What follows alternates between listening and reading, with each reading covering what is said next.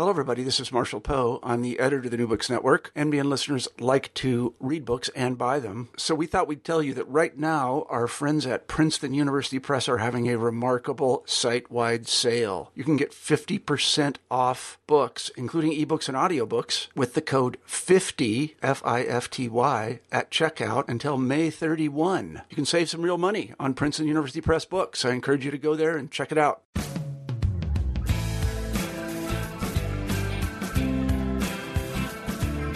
Welcome back to New Books in American Studies. I am the co-host of the channel, Lilian Barger. Today my conversation is with Ellen Wayland Smith, who teaches writing at the University of Southern California. Her book, Oneida, From Free Love Utopia to the Well Set Table, published by Picador Press, is the topic of this show. As a descendant of the founders, Wayland Smith has given us an insightful and beautifully written history of the 19th century Oneida community.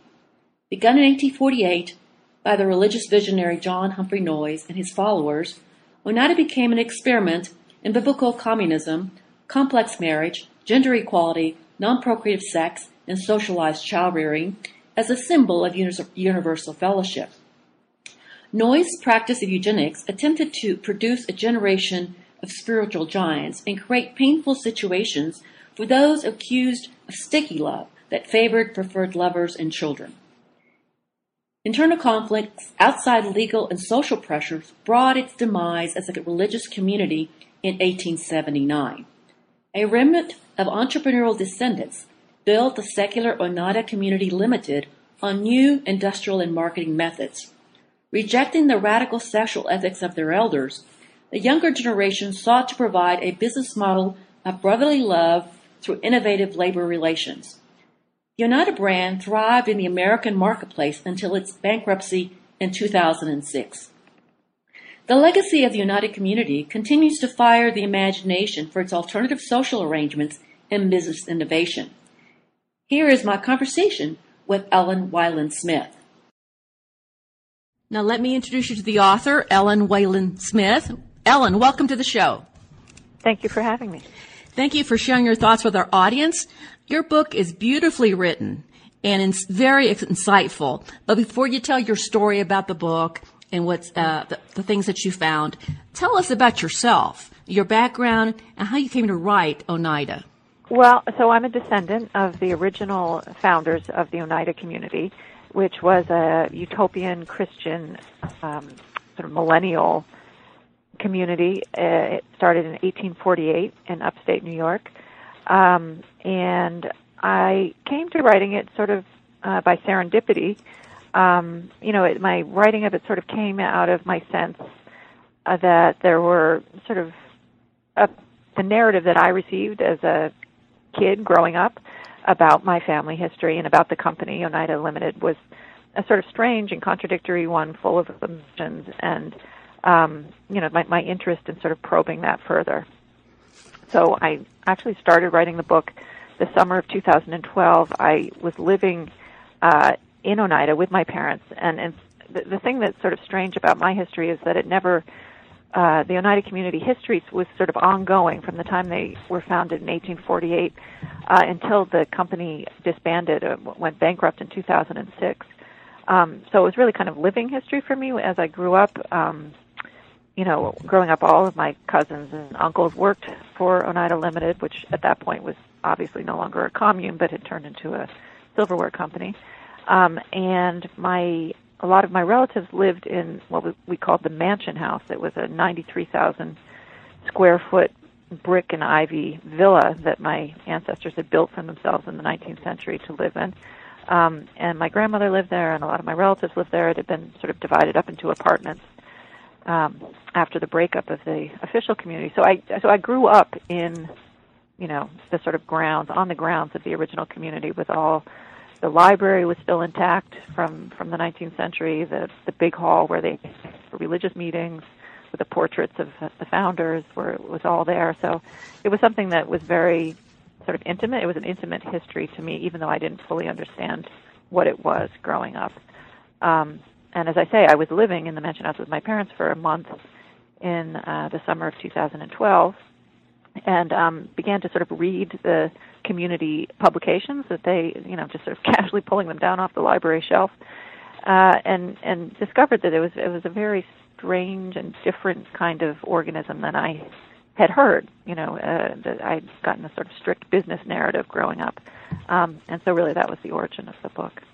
Well, as you know, the Oneida community has attracted so much attention from from historians and other scholars uh, right. over the years. Several books, many books have been written, articles have been written about it. It shows up in a lot of histories. What makes right. your book different?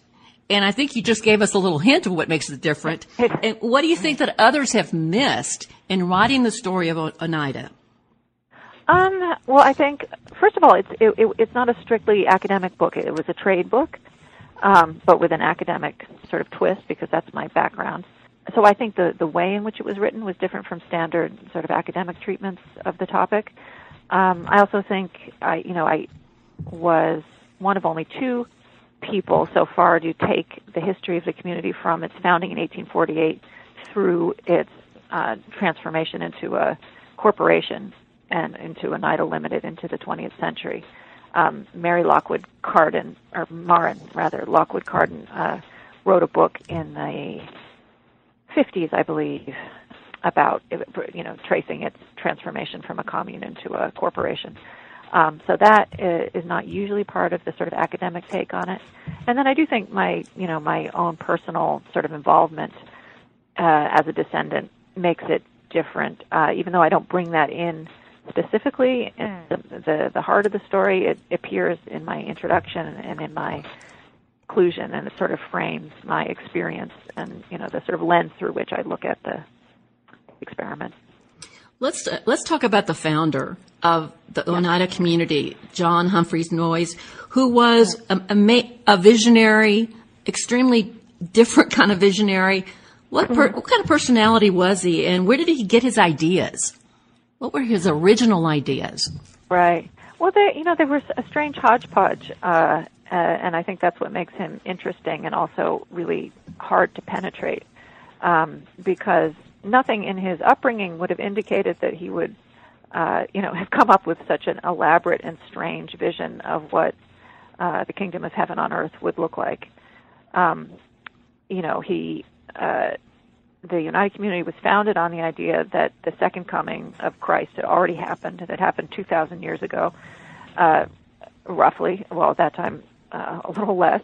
Uh, he prophet he sort of uh, hypothesized that it, um, it had happened in 70 A.D. at the falling of the temple in Jer- Jerusalem, and that somehow the world had missed, you know, this this second coming when when Christ came back and and sort of um, and uh, resurrected the the saints. Um, and so his sort of conclusion from that was that we were living in paradise already, uh, and that we should imitate the way in which the saints in heaven were living and again, he had this sort of strange idea that the saints in heaven had corporal bodies in some fashion, like uh, you know people on earth did, and that they had sexual intercourse, and that this was, and that they sort of enjoyed material fruits. He didn't really go into detail about how this would happen with a heavenly body as opposed to a corporal body, um, but that we on earth had to sort of imitate this way of living, and where everything was shared, where everything, including sexual partners and sexual energy, was shared in an equal and uh, uh, manner so that you were sort of fused into one body of Christ. Uh, and so this is really sort of what he set out to do um, when he founded the Oneida community. Uh, and but as I say, he he sort of borrowed bits and pieces of his theory from different places. Um, you know, the idea of, of pooling capital together, um, and you know, where the the members had to turn over all of their money and or you know property land holdings to the use of the community as a whole uh, and the community held it in you know in in uh, in lieu of individual owners right and everything was was uh, was portioned out evenly uh, that he sort of borrowed from um, from Fourier's ideas of um, and you know sort of some of the more uh, you know, sort of economic socialist ideas that were that were percolating during the time. But that actually was less.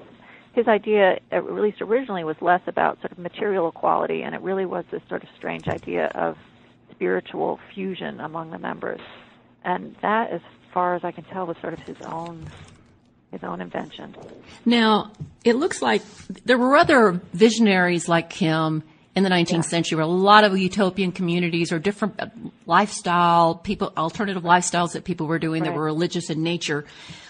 But what makes Oneida unique or particular is that it it lasted quite a bit, a long time. The the spirit, the religious community aspect of it, it was like 30 years. Right, exactly. So that's a last. that's a long time because most of them fall apart, you know, after three years because right. they can't make a living.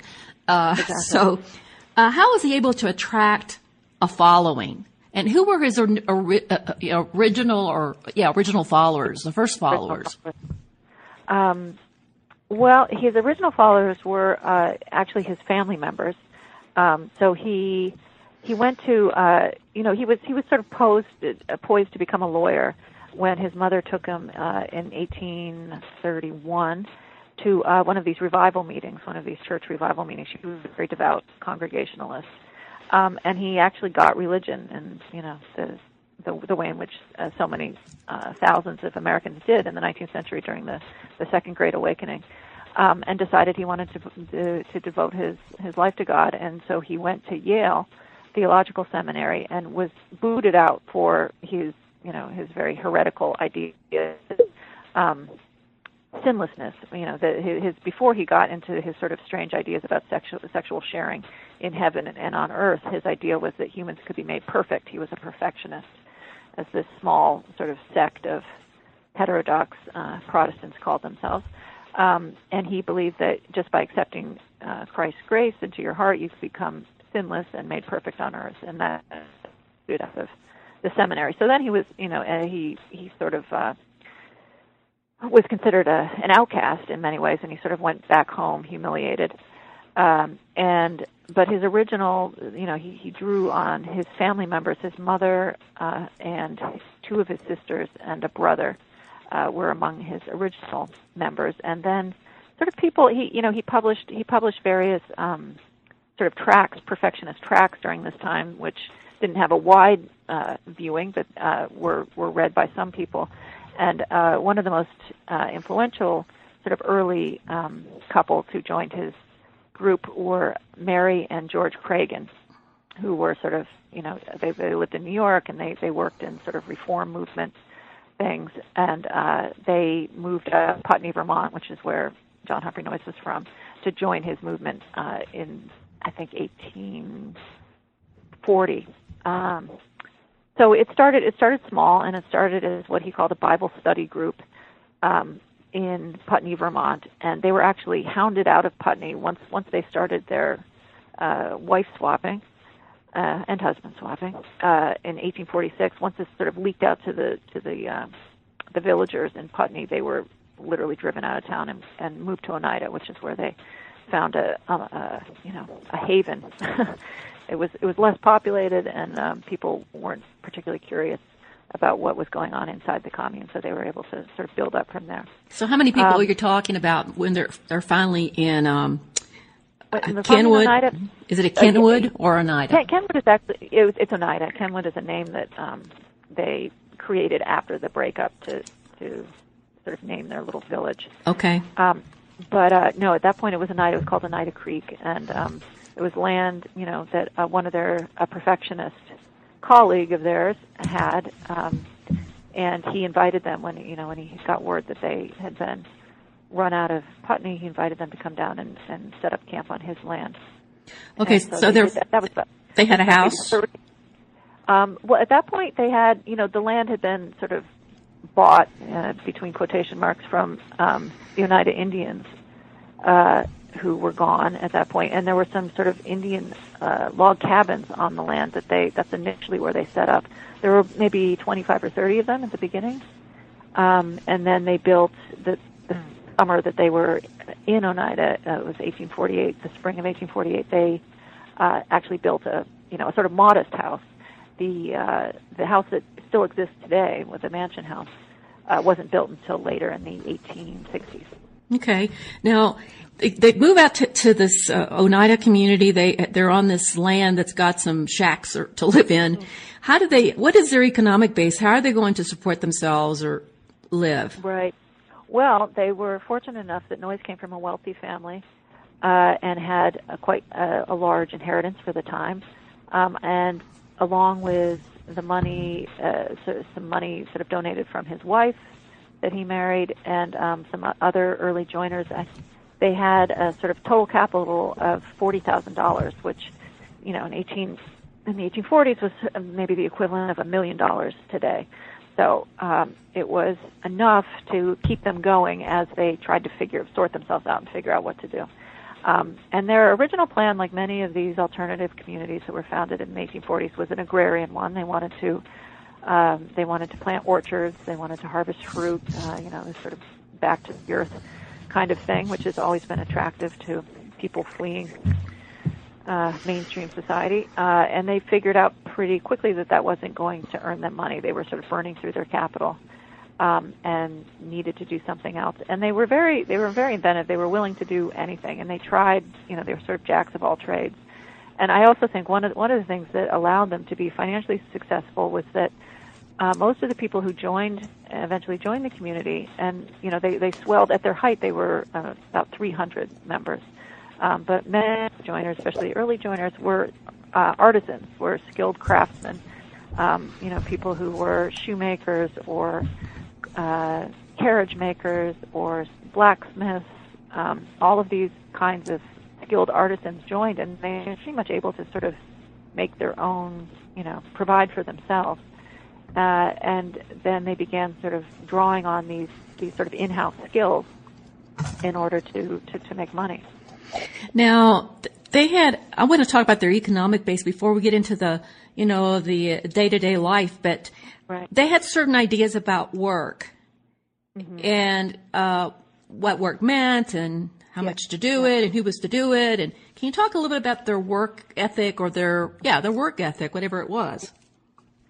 Well, they, you know, they, like many Americans in, uh, at this time in the 1840s, uh, when the country was shifting away from uh, sort of, you know, a production economy and a use value economy towards an abundance uh, and a uh, exchange value economy. So you're on the, sh- you know, shifting between these sort of small scale, scale subsistence economies to a market economy. Uh, and it's the beginning of the wage system, right? Um, and one thing that I find funny, especially you know in talking to people as I have over this past year about the book, uh, is that a lot of people don't understand how uh, jarring and sort of traumatic the switch to a wage system was. Uh, you know, it seems from, from our perspective in the 21st century, of course you go to a job and you, you know, work X number of hours and you get a, a yearly salary for it. But this, obvi- this is a sort of relatively new historical development, right? And that um, you know America was based on this idea that wage labor was sort of akin to slavery, that it was dependent labor, that if you didn't own your own property and, and own your own tools and own your own workshop or farm, you were in some ways a degraded citizen, right? Um, and so this was the time when, when wage labor was coming into fashion, and many people were, were sort of horrified by it, uh, including my ancestors, who called it wage slavery. That was one many critics of the wage system, as they called it, the new industrial wage system, called it wage slavery because it implied the sort of dependent relationship with a with a overseer or master. Um, and so they were very against the wage uh, the the wage relationship uh, that was that was becoming the dominant uh, form of of uh, the economy, and they for themselves they also very much didn't like what was happening in terms of men being the workers and women sort of staying in the home, you know, clo- cloistered up in the home with with the children, with the child care and the, the home care. They thought that was very insalubrious. Uh, and their sort of ideal was that men and women would work side by side, both in the home and outside the home. Um, and then the other ideal was that you didn't work too much, right? That work should be a joyful sort of participation and in creating, you know, your daily bread, but that it shouldn't be overly onerous and it shouldn't become a, in any way sort of divorced from the mainstream of your your other life. Uh, and so they, you know, in the beginning they had their they had their obviously their um, their orchards and their uh, their crops. Um, they also had a um, they they made straw hats. Uh, they did sort of piecework for a manufacturer making straw hats.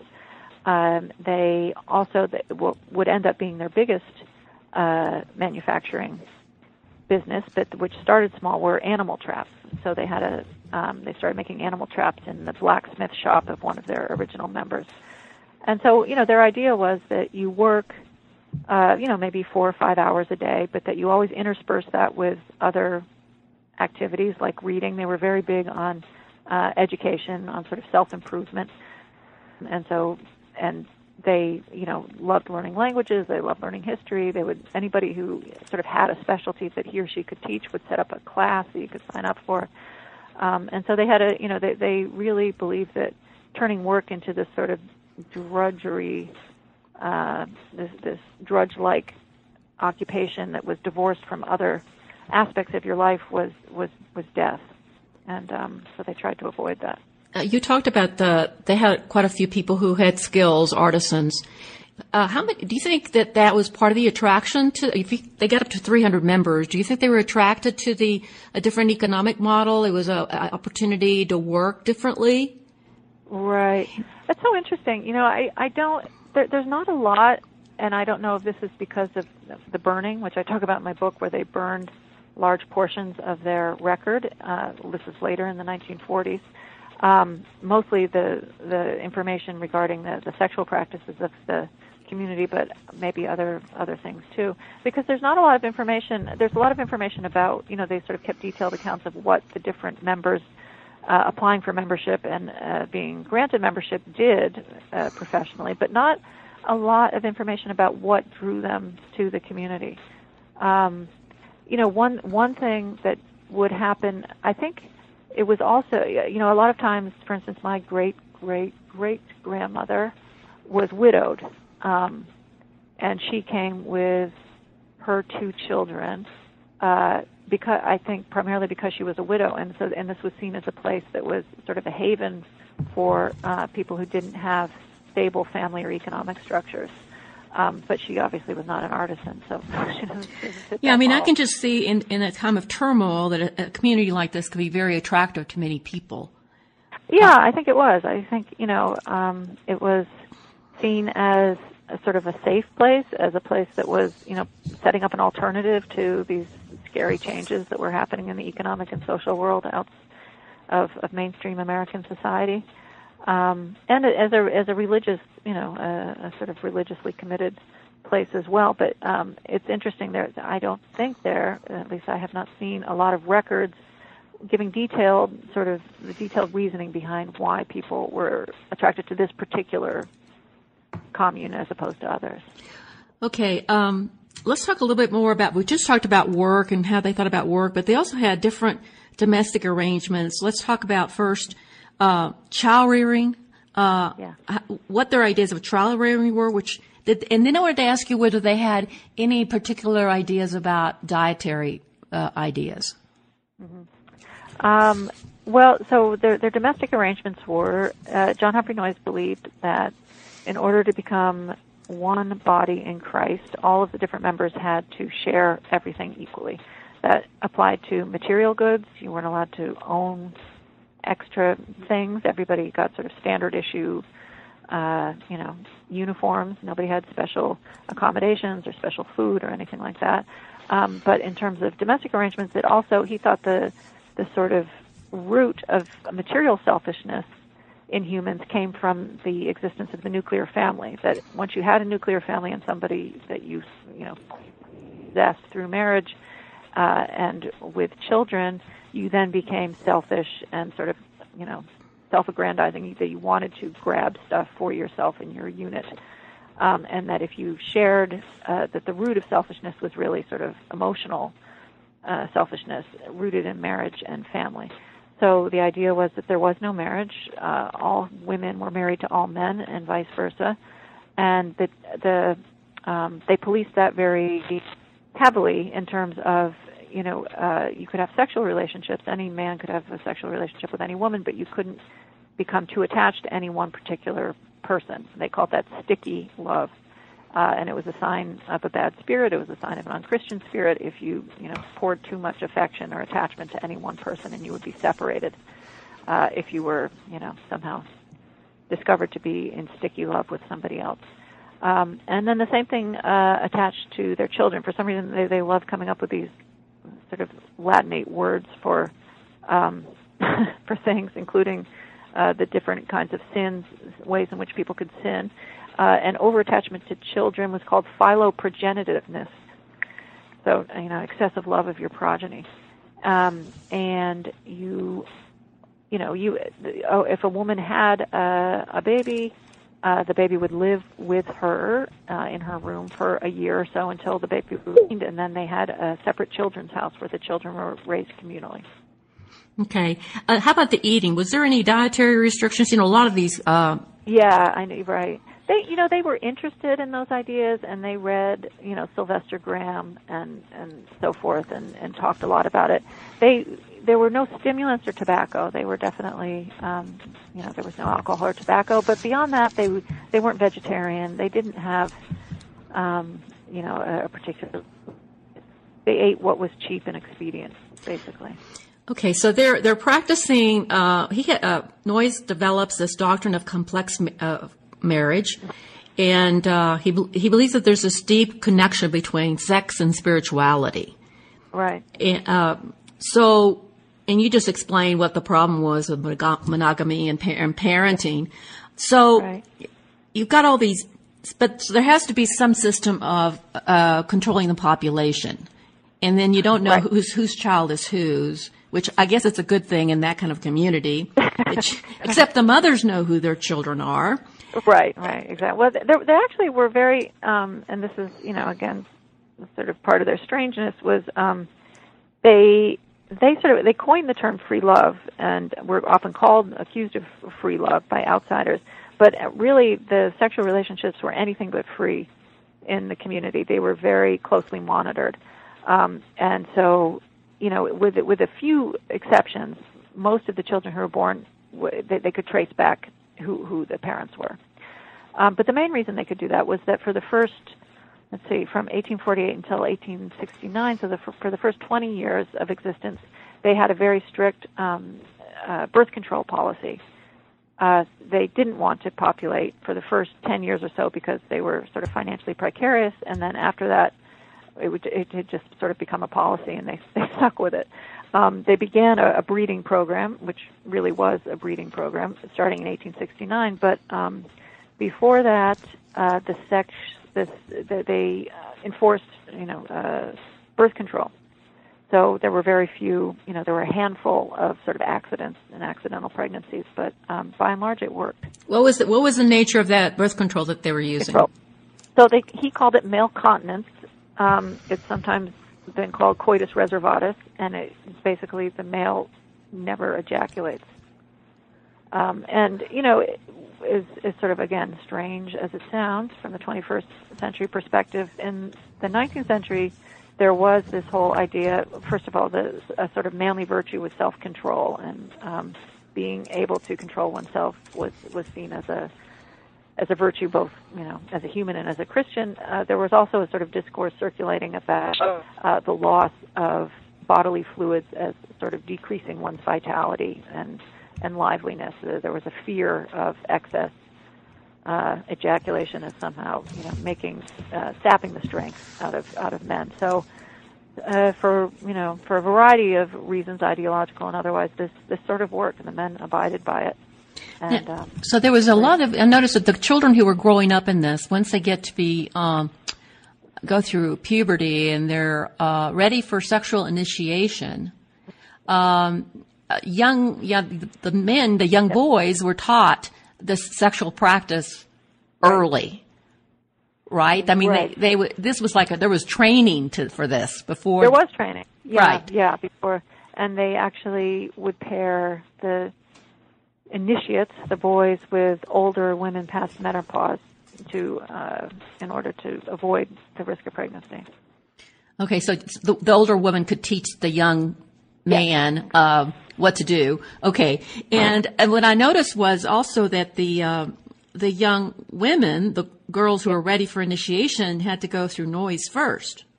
That's right. Yes, this is one of the you know sort of uh, seamier sides of the experiment was that um, he was the initiator. I mean, as the the sort of authoritarian head of the of, of the community, he initiate the new virgins. But when he got past a certain age, he started sort of delegating it to to other uh, men that he was close to. Now, um, but yeah, and the women were and the girls were quite young. They could be as young as thirteen.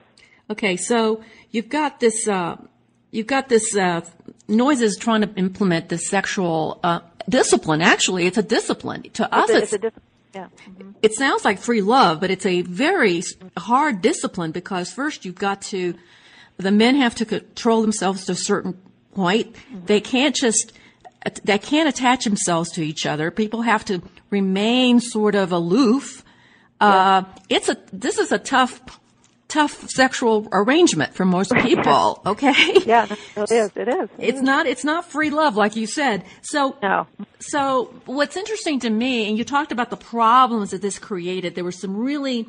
Um, first, I want to know why there was. There's got to be. Uh, there's just stories in your book about people mm-hmm. having sticky love, mothers with right. children, lovers. Mm-hmm who and and how he, Noyes is intervening in this and trying to split people apart. And um, right. at this point, I'm thinking there's a lot of people here, and they're putting up with this. Right. And, and, how much power he had. I was just amazed at how much power he was able to wield in the most intimate aspects of people's lives. Uh, yeah, yeah, it is. It is. It's pretty amazing.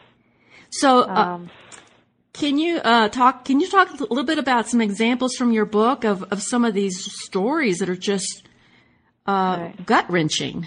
They are gut wrenching. Yeah. Um, well, I think first of all, I mean, he was the head, uh, but he and he had sort of you know ultimate ultimate right of saying yay or nay uh, to, to anything. Um, but they actually did, you know, sort of uh, as true to their did work by committee. They were very big on committees, and Noyes was actually really good at delegating authority and and accepting. You know, he would sort of give committees the task of doing X, Y, or Z, and he would, you know, he would weigh in on their conclusions or their their proposals for how the community should do X, Y, or Z. But he wasn't necessarily he wasn't controlling in that way. He was able to um, to delegate, and there was a sense that this was, even though he was the the acknowledged head, there was a sense that this was a communal uh, sort of thing, and that it grew. That any kind of sort of decisions they took were sort of organically reached. They weren't they weren't sort of top down, and they actually were very unlegalistic. And they that was another thing uh, that uh, members often got criticized for was called the quote spirit of legality. If you were too legalistic about something, um, you know, you that that was going counter to to the spirit of Christ, which was about sort of consensus and and and not uh, you know, digging and sticking to sort of a script, as it were. Um, and so for, for most of their decisions, they were, you know, they were reached sort of communally. And I think the other thing um, that helped with this enforcement was they had a practice called mutual criticism, um, which was essentially their way of dealing with wayward people, people who were, you know, not sort of conforming to the norms of the of behavior. Uh, in addition to just being an open practice that they thought was spiritually, you know, salutary. So mutual criticism was when a member would come before a board of, you know, a panel of people who could be sort of randomly selected. Sometimes the person who was being criticized would select specific people that they thought uh, would be good to hear from, and the person would submit to, you know, uh, this panel who would draw up a list of everything that this uh, the person under review uh, was doing wrong. So all of all of his or her faults. Um, and we do we do have some you know what survived among the archives are some lists uh, you know some sort of uh, notes that uh, panel members would make of these these review sessions. And they were they were excruciatingly brutal. Um, but and and also strangely you know you you could be criticized for anything from the sublime to the ridiculous. You know you could be obviously most sort of harshly criticized for being sticky towards a particular person or you know not having the right uh, not being in a right relationship with a, with a daughter or son. But you could also criticize for you know telling bad jokes, for um, interrupting, for being pigeon-toed. One girl was criticized for being pigeon-toed. So it was like you know the, the full gamut. You just got everything. Um, and I think this mechanism uh, people accepted it. They often sought it out. They thought that it was good for their soul to hear these things and to try to better themselves. And so, you know, the the kinds of the, the fact that they accepted to do things that were contrary to their wishes was actually part of the program. Okay, yeah, because they're they're they're seeking perfection. They're seeking perfection, right? And they know that they're not perfect. And for them, perfection means total selflessness. It means it's you know it's it's almost a Buddhist kind of no self concept. I mean, they speak of it in those terms. They talk about how you have to love God and His creatures, but not love the creatures. That for them was idolatry. If you loved any one creature or thing too much, that was idolatry. You weren't loving God; you were loving the thing. So detachment, uh, detachment. It was de- detachment, and so you learned to, you know, if you could detach yourself from things properly, you were, you that that was salvation for them was to be utterly selfless insofar as you, you were attached to nothing. Okay, now Noyes is trying to do this uh, eugenics project, and he's trying to get to something. He's trying to create this kind of race of uh, super spiritual spiritual giants. Exactly. And so he's he's picking among his followers, or he thinks the ones who have heightened spiritual sensitivity, right. and getting them to breed so that maybe their children would be even more sensitive. Can you talk right. a little bit about that? Yeah, um, you know, he, this is uh, he wrote an essay called uh, "Scientific Propagation." Noyes did, uh, which he published in 1870. Um, and you know, he just he borrows from uh, he bar- he borrows from evolutionary theory and um, talks about how there's no reason why if uh, you know physical traits are inherited have, have pro- proven to be inherited that spiritual traits can't be inherited as well. Uh, and it's this very the, the essay itself is very strange. It's a strange mishmash of drawing on you know genetics uh, such as the the science existed at that point in 1870, but also um, drawing on biblical criticism and his idea that the, you know, that the uh, Hebrews were sort of the first uh, geneticists that they they inbred and that that created a more spiritual type, and that was basically his um, that was his solution for creating a new spiritual type uh, in the 19th century. Okay, there's one last question on this uh, sort of thing is uh, how did he avoid interbreeding uh, and, and, and, the problems of interbreeding? Right. Uh, well, he didn't entirely. Um, you know, as I say in my book, he actually. Uh, uh, it's an, it's interesting you ask. I, I'm not sure when you know the when geneticists discovered the problem with interbreeding, but they hadn't discovered by the time he was uh, you know doing his experiments. And he, in fact, thought and uh, would have if he hadn't, you know, run up against uh, criticism that breeding between brothers and sisters was perfectly fine. Okay, so and he, yeah. So because you you have a you, you have a picture of some of some of the children who were born from this who were strong and look healthy and and beautiful yeah. and all that and and other people studied them because they were an oddity and they could be studied right. like this is what happens but uh did, were there children in the community that were notably, you know, mentally retarded or dysfunctional in no. some way? No, not at all. And that, mm. in fact, you know, they were very. Uh, the people who studied them afterwards were very anxious to prove how uh, this didn't happen at all. In fact, you know that they did hmm. catalog. Everybody turned out to be strong and smart and you know able-bodied and so forth. Um, but they, you know, to be fair, they there was just one generation that was uh, bred, as it were, okay. starting in 1869. Um, and there wasn't a lot of inbreeding because, uh, you know, the, here and there, but it, it wasn't as close as first cousins.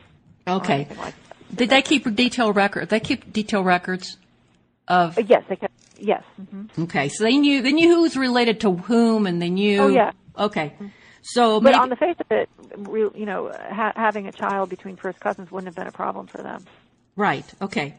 Um, all right. So now, it, while all this is happening, they're having this alternative society. They're also becoming very industrial in their ways of making a living right. and learning from the outside world and adapting them for their community and becoming very productive. Mm-hmm. Now, at some point here, they it, they begin to send some of their young people out of the community for a higher education. Right. And So how, and this is where I, I thought was kind of maybe the, the, the beginning of the end. Uh, yeah, it definitely was. When they begin to send their, their, their, some of their young men off to medical school Yeah. or, and they, and they get exposed to science. Right, right. And talk Well, about it- that. Yeah. Well, the interesting thing is that they had always been exposed to science. Um, you know, these communities usually run a gamut in terms of how closed or open they are to the outside world. Um, the community was definitely closed insofar as they didn't have a lot of dealings with outsiders, except um, you know they they basically stayed on their on their their grounds. Um, but they had a lot of visitors coming through, so they were constantly seeing outsiders coming through. And the one thing that they did do is they were incredibly literate and interested in the outside world of scholarship. So they had this very large library. They had subscriptions to all of the 19th century, the great 19th century magazines, um, you know, to science magazines. They gave, you know, they they would would bar, would buy books on chemistry, the latest sort of you know theories and, and books about chemistry, about biology, and so forth.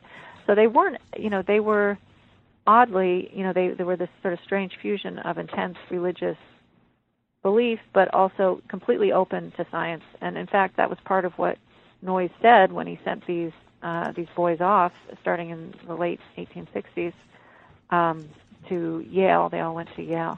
Uh, was that you know we have to make Christianity scientific. We have to make it. Uh, we, need to, to make it stronger so that we can move forward in this new scientific age that we've embarked upon. So they, but obviously, it you know it sort of backfired insofar as once people got away from the community and sort of mingled to whatever extent they did with with outsiders and and got these new ideas, uh, coming back to the community was was more difficult. Right. And so it was also, as at the same time that young men are going out and learning, there's some new scientific stuff uh, going on. And, uh, but within the community, conflicts begin to emerge and becoming more intense. And he's getting older. He's not Right. as strong. And uh, Right. there's also pressure from the surrounding community Right. uh, the, uh, the legal and social pressure coming Right. to bear. So there's a bunch of constellations of things that are happening that are kind of uh, putting pressure on this thing to keep. You know, it's not going to be able to keep going forever. Can you talk Right. about all all those elements and um, how it affected how the begins to fall apart? fall apart, right? Yeah. Um, well, I think first of all, they they become incredibly, as you mentioned, successful industrialists. They um, one of their members, uh, whose name was Sewell Newhouse, was a trap maker. He made animal traps for everything from mice all the way up to bears, um, and he had a you know a sort of uh, a business out of his own small blacksmith shop. And they realized that if they started producing these traps on a an industrial scale, they could uh, make money. So they um, built a trap factory and they started manufacturing and became one of the most popular traps in America. Um, they also simultaneously the sewing machine had been invented and they started making uh, silk thread for sewing machines. Um, and again, because they had mechanics and these very skilled mechanics in their among their members, they were able to build the machinery themselves in house and then uh, you know get these get these factories up and running.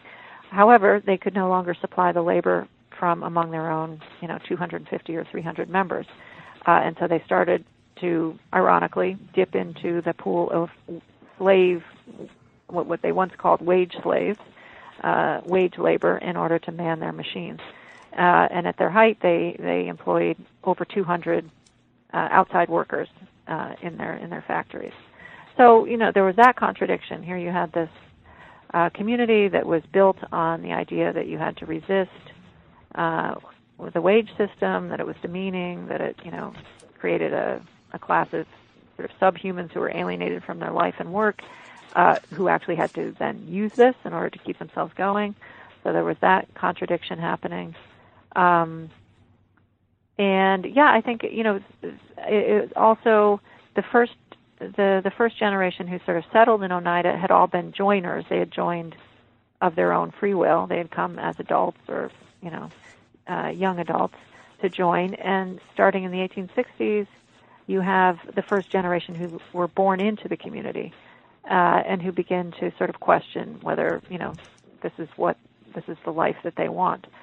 Um, and and that's that sort of movement, that that sort of revolutionary, that, that sort of spark of revolutionary youth, um, is exacerbated by the fact that you have these uh, these ten or so young men going to Yale and coming back and importing these these ideas back into the community.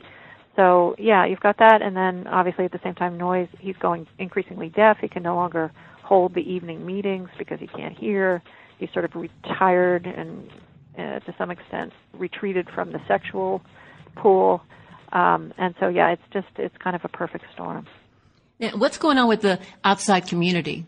Uh, how do they how do they see uh, Oneida? I mean, they're an empl- big employer, okay, in town. Well, that right, right. They they had been able to hold off outside criticism for quite a while for for precisely that reason. They were seen as upstanding citizens. They were neat. They were clean. They had these factories that employed local people. They you know they would throw they were they were really sort of publicists for themselves as well. They would throw open. They had this incredibly beautiful by the late 1860s, early 1970s or 1870s. They had this beautiful chateau that they had built with you know grounds and and uh, gardens and so forth, and they would throw it open on weekends to visitors who would come through, and they would bake uh, shortcake and strawberries, and they had their own orchestra, and they would play. You know, they would they would have their orchestra playing, and they would serve free strawberry shortcake to these the guests, and people would come by the droves to visit this sort of strange place where the women wore pants uh, and you know get a free a free day of, of music and entertainment. Um, and they, and then as you say, they also employed people. So uh, for a long time, when people would sort of start to grumble about, you know, the the sexual goings on inside the community, they didn't have a lot of local support, and people just said, "Leave them alone." Um, and then finally, the, uh, the the sort of spirit in the United States overall in the 1870s sort of took a turn towards the more conservative, and the Mormons were were getting um, battered in the press and um, and legally, and uh, sense that they were sort of next. Um, but actually, what what sort of precipitated the fall of the community was Noyes got paranoid. He sort of heard a rumor that they were coming to arrest him um, on charges of uh, adultery. It's, it's unclear what the charges would have been some people say statutory rape. Some people say adultery. Um, and he fled to Niagara Falls to Canada across the border uh, in 1879. Uh, and that once he once he left, that was really the beginning of the end. Okay. Um, how did we haven't really? He, they're, doing, they're yeah. doing all this industry, but we haven't gotten to the silverware yet. Right. Right. How, the silverware was a late was a late add-on. The silverware was um, they actually they had a uh, a branch commune in Wallingford, Connecticut, uh, on the Quinnipiac River. Um, that was someplace sometimes where they would send they would if they had to separate a pair of sticky lovers, one of them would get sent to Wallingford. Um, and my great great grandfather, this story goes, one day was sort of sitting on the banks of the Quinnipiac and saw the the river rushing down, and there was a silverware manufacturer on the Quinnipiac River, another big national silverware manufacturer, and he thought, well, why you know we have this land, we have this river, we have the power, we have the people, why don't we do that? This was in 1877, and so um, just that was just three years before the breakup. Um, but he actually got it started, and he uh, built uh, a silverware manufacturing uh, factory on the on the land, and they they started manufacturing tin spoons. They started out in the sort of low market, down market tin spoons, um, and but it wasn't until the community broke up that the silverware really got going. Yeah, and so if they break up, but what they form, uh, all these people, of course, are going to be displaced if right. you break up the community. So uh, this Oneida Limited was an attempt to keep the business aspect of it going and also provide for all these people who had lived under this one roof. Right, right. Yeah, no, it was a, it was a sort of a you know human. The the the prospect of the breakup was really terrifying because it by 1880 you had all these stra- these families where you know sometimes a woman would have children by three different men and maybe two of those men would already be married to other women who they had married before they even came to the community. So um, you know the idea of trying to sort of piece back uh, nuclear families from this mishmash of uh, relationships was really daunting and it, and it was hard. Some women you know like the proverbial musical chairs some women ended up without husbands at the breakup and were very much sort of cast out on their own with their children. It was for that reason that they tried the best they could to sort of salvage the, the business aspect and to divvy up shares so that at least uh, all of the members would go out into the world with um, stock in this company and sort of you know yearly payouts from the company. Especially if they had children, they got extra money. So everybody knows now that Oneida was very successful in 20th century. And what was interesting in your book was how successful they were at marketing the silverware. Yeah. And they were quite innovative. Yes. And they knew how to read the market and how to sell their product. Right. With their right. advertisements. And then, uh, unfortunately, of course, by 2006, the company has gone, went bankrupt. But I know the Oneida brand is still around. It is, yeah. They sold they sold the name, um, and so they do still manu. You know, you still do see Oneida out there, but it's not manufactured in the country anymore. Okay, one thing I want to talk about right now, I think is one of the last things I want to talk about is uh, the burning of these records. I think it was in the 40s, 1940. Yes, 47. Mm-hmm. 1947. Let me ask you, how do uh, how many uh, uh, descendants of Oneida are there now? Do they are they in contact with each other? And uh, how do they feel about their, this legacy? And how did you feel about this legacy when you when you found out all that you found out and put in this book? And I'm sure there's a lot of things you didn't put in the book. So tell me about yeah. that. You know, in terms of your your personal feelings about as much as you can. Um, mm-hmm. of how this this feels to the descendants now today, and was the burning in the 1940s sort of mm-hmm. partly out of shame or people trying to hide uh, uh, as much right. as they could from what happened in that community? Well, I the the burning is one of these sort of mysterious things where, as I say in the book, it's it's like all family secrets. Everybody knows about it, but nobody talks about it.